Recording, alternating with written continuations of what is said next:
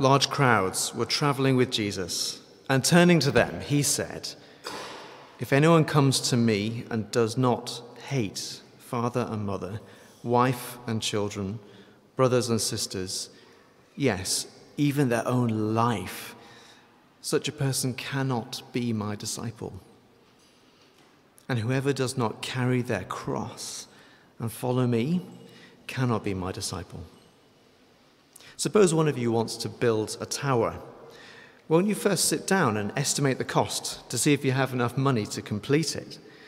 For if you lay the foundation and are not able to finish it, everyone who sees it will ridicule you, saying, This person began to build and wasn't able to finish it. Or suppose a king is about to go to war against another king. Won't he first sit down and consider whether he is able, with 10,000 men, to oppose the one coming against him with 20,000. If he's not able, he will send a de- delegation while the other is still a long way off and will ask for terms of peace. In the same way, those of you who do not give up everything you have cannot be my disciples. Salt is good, but if it loses its saltiness, how can it be made salty again? It is fit neither for the soil nor for the manure heap. It is thrown out. Whoever has ears to hear, let them hear. John, thank you so much. Um, nice, easy passage for us uh, to look at in the last week. Oh, there's a lot in there, isn't it? Giving up everything to follow Jesus. Um, there's a lot in there uh, for us to, to look at, but I'm going to start by praying before we look at Luke chapter 14. Father, your, your words are words of life. Uh, and I pray that as we look at these words here, even though they, they seem uh, confusing perhaps, hard for us to understand, even harder to live by, I pray that your Spirit might be at work, Lord, as we open the Bible and look at Jesus' words, so that we might be disciples who truly follow you, even when that's costly, even when that's hard. I pray that we would be people who has ears to hear and that we would hear your word today. In Jesus' name, amen. David Platt, uh, American uh, pastor and author, and he tells a story about when he studied at uh, Bible college in the US. Uh, he, he traveled halfway across the states, uh, to, particularly to study with this one lecturer, one professor, who was kind of esteemed, very sort of sought after. And so he went to study with him, and, and in the first week, he met this professor and the prof- professor said, Look, I'm giving a talk tonight in an event. Why don't you come with me? And you can sit at the back, uh, listen to what I'm saying. We can chat about it afterwards. It might be a good experience. And it was a, a talk at a big event on the cost of being a disciple. And this is how the lecturer, the professor, started his talk. He said, Tonight, my goal is to talk you out of following Jesus. Okay? Uh, David Platt thought, I've traveled halfway across the States to study with this guy. What, what's he saying? This is crazy.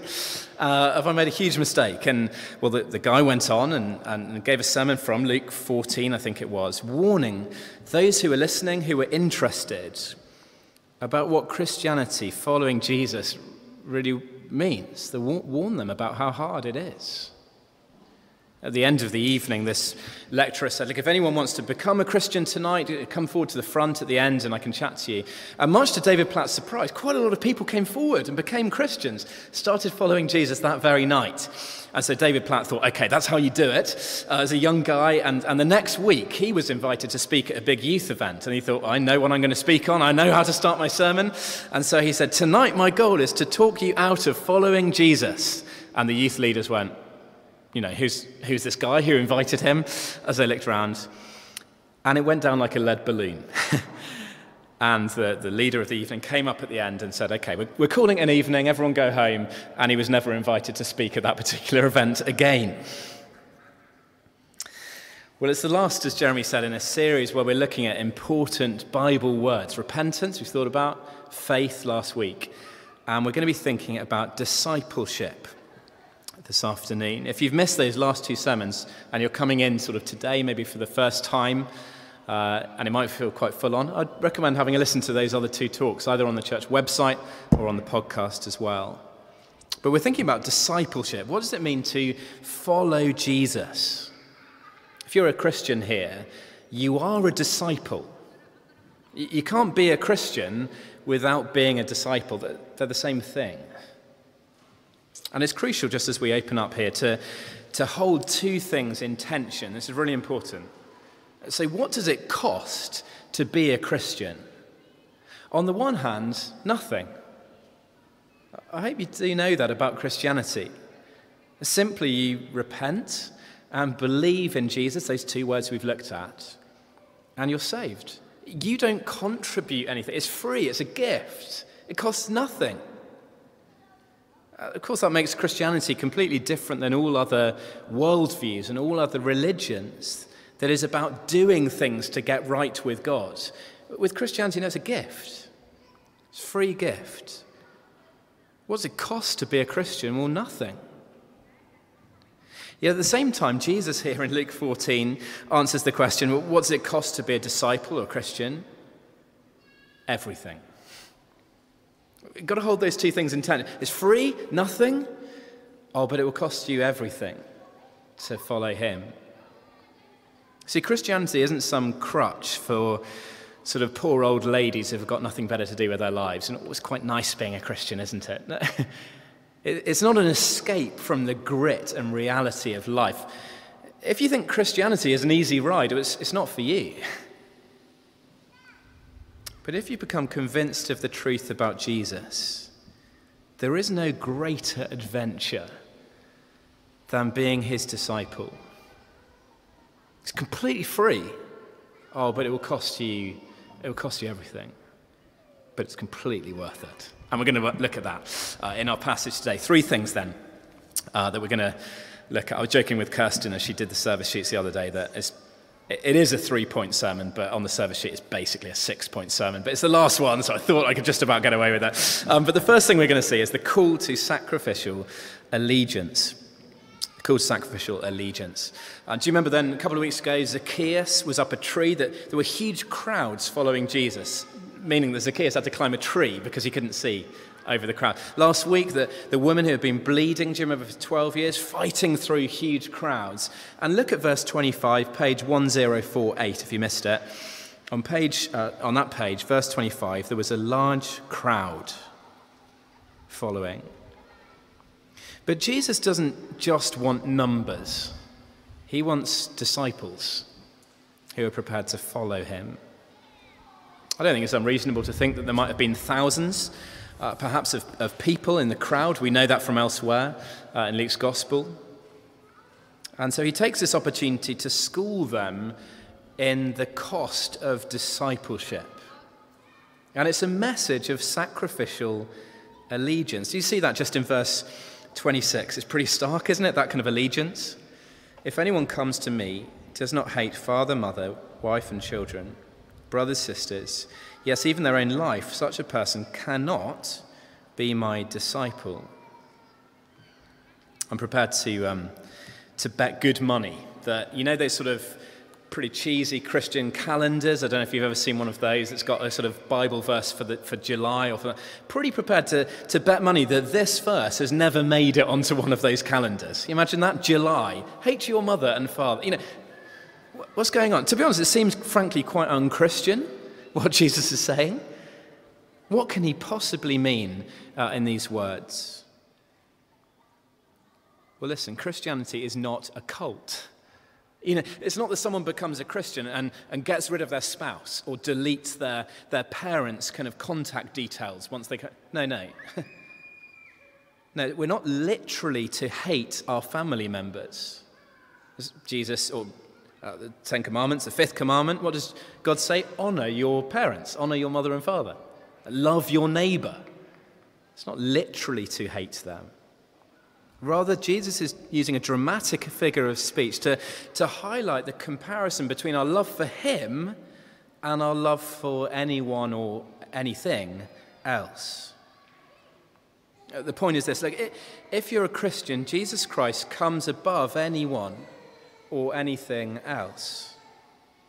We're to love Jesus supremely. Nothing else comes first. And, and in that sense, we, we hate anything or, or anyone else. Think of the Apostle Paul. Do you remember when he said uh, that he considered all things rubbish compared to knowing Jesus? It's an issue of primary allegiance. For, for the disciple, Jesus comes first. For many in the crowd there with Jesus in the first century, uh, there would have been a great cost in terms of family relationships to follow Christ just heard Dawn's prayers, haven't we, for Christians in Afghanistan. Perhaps if they're coming from a Muslim family and becoming a Christian, that cost is great. I know there's some here at Trinity who maybe you became a Christian at um, university, perhaps, or something like that. And maybe your f- friends and family. Uh, at first, it, it started by mocking you a little bit. So, oh, it's a bit quaint, it's a bit sweet, isn't it? You know, you and Jesus. And then after a while, they realized you're serious. And actually, well, they didn't like it. I know for someone here, uh, their mum said to them, The day you became a Christian was the day that we lost you as our daughter. It's quite full on. See, Christians, in terms of family dynamics, Christians should be the best and devoted sons and daughters and, and family members. We should show kindness and generosity and love to family. That's really, really important. But for the disciple, their primary allegiance is, is now to Jesus, especially when there's a clash, maybe with family. That's been the case sometimes, isn't it? Where uh, maybe your parents uh, deliberately put on the big family event on a Sunday afternoon at, let's say, 4.30, just as church starts. And they know that you want to be there, but yet they deliberately put it there and, and there's a clash. Or maybe for an Asian family, uh, perhaps with, uh, with ancestor worship that would be quite common perhaps in families. Maybe there's a clash there. It's not compatible with, with your Christian faith. There's allegiance here, and it's sacrificial allegiance. You see that in verse 27. Have a look there. Jesus says, Whoever does not carry their cross and follow me cannot be my disciple. You kind of um, you hear people, don't you, every now and then talking about, oh, my cross to bear, or that's your cross to bear. You know, someone who had to commute in on the Bakerloo line on Tuesday on the hottest day ever. You know, there's, oh, well, it's my cross to bear going into work, or, you know, the in laws, well, that's your cross to bear. of course, it's much, much more than that. The cross is a symbol, isn't it, of dying, rejection, torture. Carrying a cross is not a, a, a, hot tube journey, on a sticky tube journey on the, on the Bakerloo line. It's a call to die to self. Costly sacrifice, being, being willing to follow in the same path that Jesus Christ took to suffer shame and allegiance for him, hostility, rejection, perhaps. Not all the time, every moment of every day, but sometimes. Uh, Dietrich Bonhoeffer was a German uh, theologian and uh, in the last century, and, and he, he put it like this He said, When Christ calls a person, he bids them to come and die. That's what Bonhoeffer put it. It's pretty blunt, isn't it? Christ calls someone, he bids them to come and die. That was literally the case for Bonhoeffer. He, he stood up to Hitler at the time of World War II. Uh, because of his Christian faith, he opposed Hitler very publicly, and it cost him his life as he was sent to the concentration camp. There's nothing theoretical or casual about this call to costly sacrifice. On average, every day, 13 Christians are killed for their faith in the world. 12 churches every day in the world are attacked. 12 Christians are unjustly arrested or put in prison, on average, every day. Look, it might be a little easier in the UK at the moment. But are we willing to hear Jesus' call in these verses to sacrificial allegiance? I might have told this story before, but again, it's, you know, I can get away with quite a lot, I feel, hopefully, on my last sermon. Um, my, my dad, um, when he was baptized, baptized around the age of 40, and uh, he had a little moment just before he was um, baptized, where he shared a bit of his story, a bit of his testimony. And at one point during that, he, he said, look, look, for me, since becoming a Christian, um, that Jesus comes first, you know, above my career, my job, my, uh, even above, you know, my relationship with Sue. That's weird saying my mum's name. Uh, you know, with, with, my wife, Jesus comes first. And, and there was someone there that they invited, a lady called Julia, who was there. And she sort of turned to my mum at that point and said, Sorry, are you okay with him just saying that from the front? And she said, Yeah, I am. And, and they had a conversation about what it means to be a Christian. And, and Julia actually became a Christian a few days, a few years sorry, later. I wonder if we'd be able to say the same today. Jesus comes first. Oh, it stands in the face, doesn't it, of, of Christmas and Easter, sort of moderate, middle class, respectable Christianity. Jesus doesn't fit in neatly next to the work social on Friday and tennis on Saturday and Jesus on Sunday. No, he demands that we put him before everything, even spouse, kids, potential relationships. If I may, just put a, a finger on a, a particular challenge, I think, for us here at Trinity, this kind of area that we live in in London, that Jesus comes above career. He comes first above that. Oh, it's good to be ambitious, brilliant. Uh, it's great to have Christians in, in positions of, of kind of uh, uh, leadership in their particular firms and, and, places of work. That's great. That's a really, really good thing. Don't mishear me. But actually, ambition and climbing the ladder must firmly be in, in their place compared to following Christ as number one. That might mean that you, say no to a promotion if that means that we'll never really be able to be involved in church in any way. A friend of mine, Hugh, uh, was a lawyer. Uh, he is, sorry, he is a lawyer. And um, he you know, flat out hours, just kind of crazy, crazy job. And he, he said to his boss quite early on, he said, Look, um, I'm prepared to work really hard. I'll be really loyal here. But Tuesday nights, I want to meet with others at my church. There's a kind of Bible study we go to there. Um, I need to leave the, the, the, desk at 7 o'clock to get there. Um, that's really important to me. And so got to 7 o'clock on Tuesdays, and he, he, took his coat off the back of his chair, headed out. Well, all his colleagues kind of glued to the desk, you know, um, uh, just kind of, what do lawyers do? Sort of small print contracts and those kind of things. And, um, and he did that every week. He worked really hard. He was a very loyal employee there. It wasn't part time, kind of joker or whatever. But he needed them to know that Jesus comes first, even if that's costly. There's a call to sacrificial allegiance. Moving on, the second thing we see in this passage is a call to considered surrender.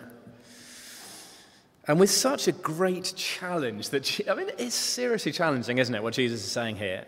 And because of that, he tells too many stories, many parables, that show the need for careful consideration uh, to count the cost of being a disciple. Just, just, look at verse 28. Can you see the phrase in the middle there? Uh, that we need to first sit down. Uh, verse 31 as well in the second parable. Won't he first sit down? Charlotte and I, I'm sure others are like this as well. You, you kind of one of you just at the wrong moment asks a really big decision kind of making question or something to, and it's kids everywhere and it's all crazy. And, and you just say to the other you say look sorry can we wait till the kids are in bed? Can we just wait and sit down properly to talk about this? It's far too important just to to decide what takeaway we want. No no no. It's much more important things than that. But you know you need to sit down take it seriously and consider things and that's the point here about following jesus so the, the first parable is this don't act rashly following Jesus because you could end up like the building project that started and never finished. Look at verse 28. You see that first story? Suppose one of you wants to build a tower. Won't you first sit down and estimate the cost to see if you have enough money to complete it? For if you lay the foundation and are not able to finish it, everyone will seize it and will ridicule you, saying, The person began to build and wasn't able to finish. I'm sure you can come up with examples of, of multiple kind of building projects, maybe near your workplace, that started really well and then didn't go the, the distance. Um, I wonder just on the slides, actually, just have the next, um, just the next slide. Just stop, stop there until, until I say go, Mark. Um, so I don't know if you guys have come off, uh, across the National Monument of Scotland. Okay, it was supposed to be influenced by this building, the Parthenon, I think it's in Athens. And uh, it was supposed to be a, a monument to, well, to recognize those who have died at war for Scotland and to inspire the next generation to heroism. And so, great plans for this national monument of Scotland. And they ran out of money, and this is what it looked like. That's it. Okay? It's not great, is it? I mean, good, solid start, but after two years, um, it ran out of money. We can go, go on to the next slide now. It was called Scotland's Folly.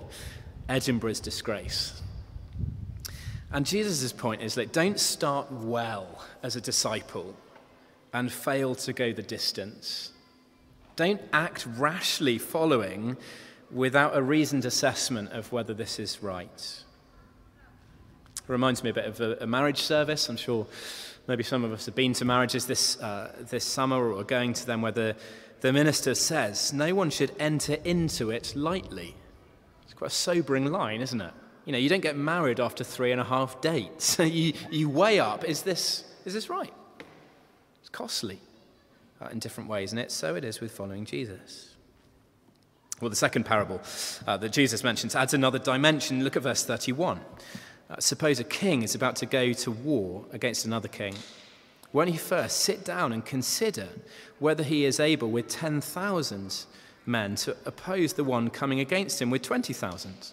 If he's not able, he will send a delegation, while the other is still a long way off, and will ask for terms of peace. The same way, those of you who do not give up everything you have cannot be my disciples. Again, did you see this careful consideration, isn't there? You know, the senior military troops around the table, uh, planning it, kind of drawing out plans, considering their options. And then wisdom, verse 32, looks like examining, reflecting, and then surrendering. Uh, sort of holding out the white flag as you survey the options here. Uh, there's, there's, a bit of a debate about who is who uh, in this little parable, but I, I'm pretty persuaded that the greater king here is Jesus. Jesus, the Messiah King, a powerful, mighty. And in response to that, he calls us to surrender our lives. Because Jesus, when we come to him, he is a savior. We bring nothing to him, it's free. But also, he is Lord as well as savior. He has authority over our lives. It costs us everything as we follow him. And true wisdom considers the cost and surrenders. I know this language is quite sort of, okay, that's quite uh, maybe not language we're familiar with. Uh, and it's very different, of course, than, you know, in Ukraine at the moment. For example, if uh, Ukrainian troops are outnumbered and they surrender, hold the white flag, perhaps to Russian troops there, they've got no idea what is going to happen to them next, I imagine. It's very, very different with Jesus Christ. See, when we surrender to Him, we, we're told we gain life we gain freedom, peace with God, security. We are on the winning side.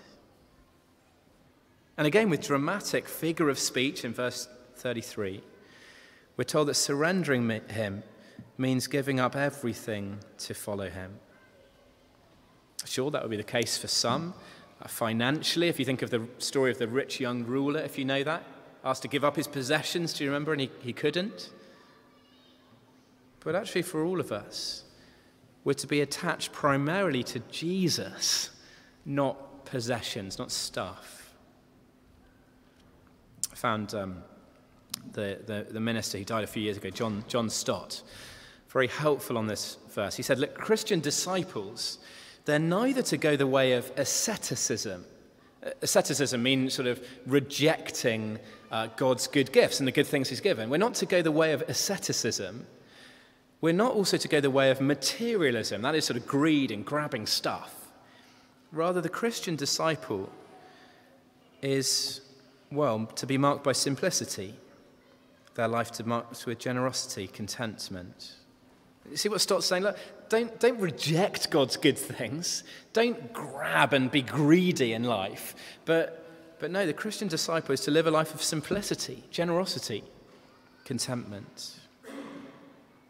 So it might be that we hear that and we think, well, yeah, maybe there's things I need to give up, maybe, as we think about our own lives. Or maybe areas of discipleship where, yeah, we're calling Jesus Savior, but oh, He's certainly not Lord in our lives in that certain area. And if the Holy Spirit is putting that on your heart today as you hear that and going, yeah, that's me, don't ignore that. Have we counted the cost? Third thing, then that we see, the third thing is this the call to salty perseverance. Sounds a bit random, let me explain. That's what I mean by that. The call to salty perseverance. One more sort of mini parable uh, he tells that is a warning to those who are already disciples, and it's a warning we need to hear. Look at verse 34. See what he says? Salt is good, but if it loses its saltiness, how can it be made salty again? It's neither fit, uh, sorry, uh, fit neither for the soil nor the manure heap. It's thrown out. Salt is um, it's one of those everyday things, isn't it? But it's incredibly useful. Uh, salt on your fish. I mean, fish and chips without salt. I mean, it's not worth it, really, is it? You know, there's the seasoning in dishes. And in the first century, it was used as a preservative without fridges and freezers, and also for fertilizer. And while it was salty, it was a great value. Apparently, uh, found this out this week. Apparently, bakers in the, in the early, uh, sorry, in the, in the ancient world, they covered the floor of their ovens with salt uh, to act as a kind of catalytic effect on burning fuel to, to help things cook. It's clever. Um, but over time, that salt, it, it lost its saltiness, became useless, and then, you know, just get rid of it. It's gone. And in the context of discipleship, I guess this is someone who starts well as a disciple, someone who is salty or useful for God's kingdom, but who gives up when the going gets tough who's failed to count the cost of discipleship. And the point is this like, keep persevering, hanging on to Jesus, being useful for Him in His kingdom. Stay salty. I, I had some friends um, recently who did, who did this, the Tough Mudder. I don't know if you um, see the, that's my friend Ben. That's a good photo, isn't it? I don't know if that made it to the official website. Uh, has anyone here done Tough Mudder? Yes, Katie Denny, the only one there. Fantastic. Um, Tough Mudder, well, if you haven't seen it, it's kind of a, a brutal assault course, okay? And it's got uh, an ice bath that you need to swim through and a mile of mud on some of the courses. And this picture here, I think this, those little orange things, they're 10,000 uh, 10, volts. Katie can tell you all about it after. 10,000 volts of electricity uh, just as you're swimming through the water, because you know who doesn't want to, you know who doesn't want that? And um, sounds a bit crazy, doesn't it? And I can imagine for Katie or for others doing the tough mudder, you'd be tempted, wouldn't you, to stop? I certainly would. Tap out halfway through, eat a donut by the sidelines, probably more likely. And listen, I, I'm aware that maybe as you hear this stuff this afternoon, it sounds kind of the spiritual equivalent, doesn't it, of a tough mudder. You hear these things. Jesus is called to sacrificial allegiance, to considered surrender, to salty perseverance. And you think, yeah, there's, there's a couple of, a bit like the tough mudder, there's a couple of nutters who kind of get a kick out of this kind of thing. No offense, Katie. there's a couple of people like that. And maybe it's the same with being a Christian, but but this is just too hard. Jesus just, how can he demand something like this? Why would I take this path? It's ridiculous to choose this kind of walk in life, this path. Maybe like in the crowd, you're, you're someone there listening, if you like, to Jesus, and you think, I'm at the crossroads, but this just seems too much. Or, yeah, I'm on the road, I'm following him, but I just want to tap, I just want to tap out. This, this just feels too much, too hard. Oh, or maybe you're worried that, yeah, I, I was going for, for a Christian. I was salty in this way, maybe a, as a student or in my 20s, but now I've, my job's demanding and, and the family's crazy, perhaps. And, and it's just so hard to be a Christian at the moment in this kind of current landscape. And I'm feeling like I'm, I'm sort of running out of steam. Well, three motivations on why, although it costs everything, it's completely and utterly worth it. Very, very briefly, just three things, and then we'll be done. First of all, the greater cost. Oh, Jesus has been honest, hasn't he? I like it with Jesus. You don't, you don't get, you know, it's, it's not confused. He just says it, doesn't he? yeah. And he's shown that, that following him costs everything. But just as true is that not following Jesus costs far, far more. See, Jesus the most loving man who has ever lived. Yet he warns, doesn't he, that, that those who have never repented, do you remember that word we used two weeks ago? Those who have never trusted in him or surrendered to him as king. He's honest, in, in other words, in Luke's gospel, that, that those people do face eternal, eternal punishment, eternal separation from him. The Bible is clear that everyone one day will surrender to him as king. We either bow the knee now or on that day when it's too late. Some of us will need to hear that this afternoon. There's a greater cost. The second little thing is that there is a banquet. See, Jesus is clear that following him, it, it costs everything, but there is a future banquet to enjoy. Now, uh, again, some of you might have been wedding or planning weddings. I know even some here uh, this summer. And um, I love. I love the food at a wedding reception, uh, the feast and a, a banquet there. I love it that you sort of eat quite a lot of food, and then you're, you're, absolutely stuffed, and you've worked it off with a little bit of dancing, and then just as you're ready to go home, someone bring, someone sort of magically brings out bacon rolls quite often at a wedding at about midnight, and you think, I don't need this, but why not? I mean, brilliant. Everyone loves a kind of a bacon roll, or, I mean, not if you're vegetarian, um, but everyone loves a banquet and a feast, don't they, uh, in this kind of setting. And, and it's striking that just before this passage, Jesus has told us what heaven will be like. Just before he gets to this demands here, he's told us that heaven will be not a yawn fest but will be like a banquet with Him. The stacks of, of kind of benefits of being a Christian now peace with God, shame dealt with, a family of Christians in the church, the, the blessing of the Holy Spirit to help you change. But the Bible puts far greater emphasis on weight on all the blessings that are to come in the future. And we need to know that, don't we? See, when the, when the cost feels just far too great, we, we need to know that we are more than compensated in the life to come. The feast, the, the joy of being in this banquet with Jesus himself, the great King. The greater cost, the banquet, finally, the cross. Jesus is clear. Following him, it will cost everything. But we only do that in response to a crucified king who loves you and who has died for you. See, in using the language of the cross, that's not random that Jesus is using it. It's supposed to de- design to, to point us to the cross that he first carried and that he first died on. See, Jesus Christ willingly gave up everything out of love for you. And when we consider the cross and all that he has done for you, well, it leads us to say, look, how could I not respond to him out of love by, by giving everything for such a wonderful and great king? And actually, I think we find that the more we dwell on the cross, the more we, we survey the cross, as we hear in the song in a few moments, that, that often the more we do that, the lighter the cost of following him feels. Doesn't mean there's not hardships difficult times. But, but as we get that perspective right, it, it sort of eases the load, you could say slightly. I imagine the crowd, as Jesus finished these things off, I imagine the crowd got, got smaller as some people turned away uh, at that moment from following him. I imagine others they did follow and carried on the way. What about you? What about us?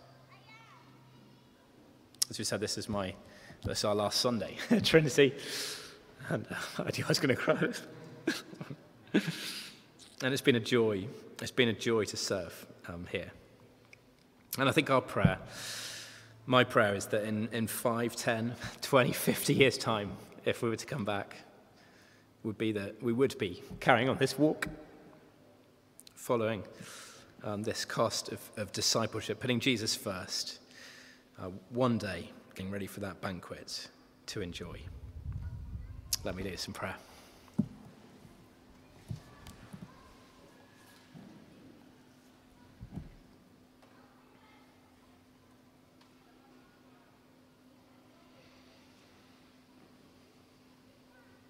he or she who has ears, let them hear these words.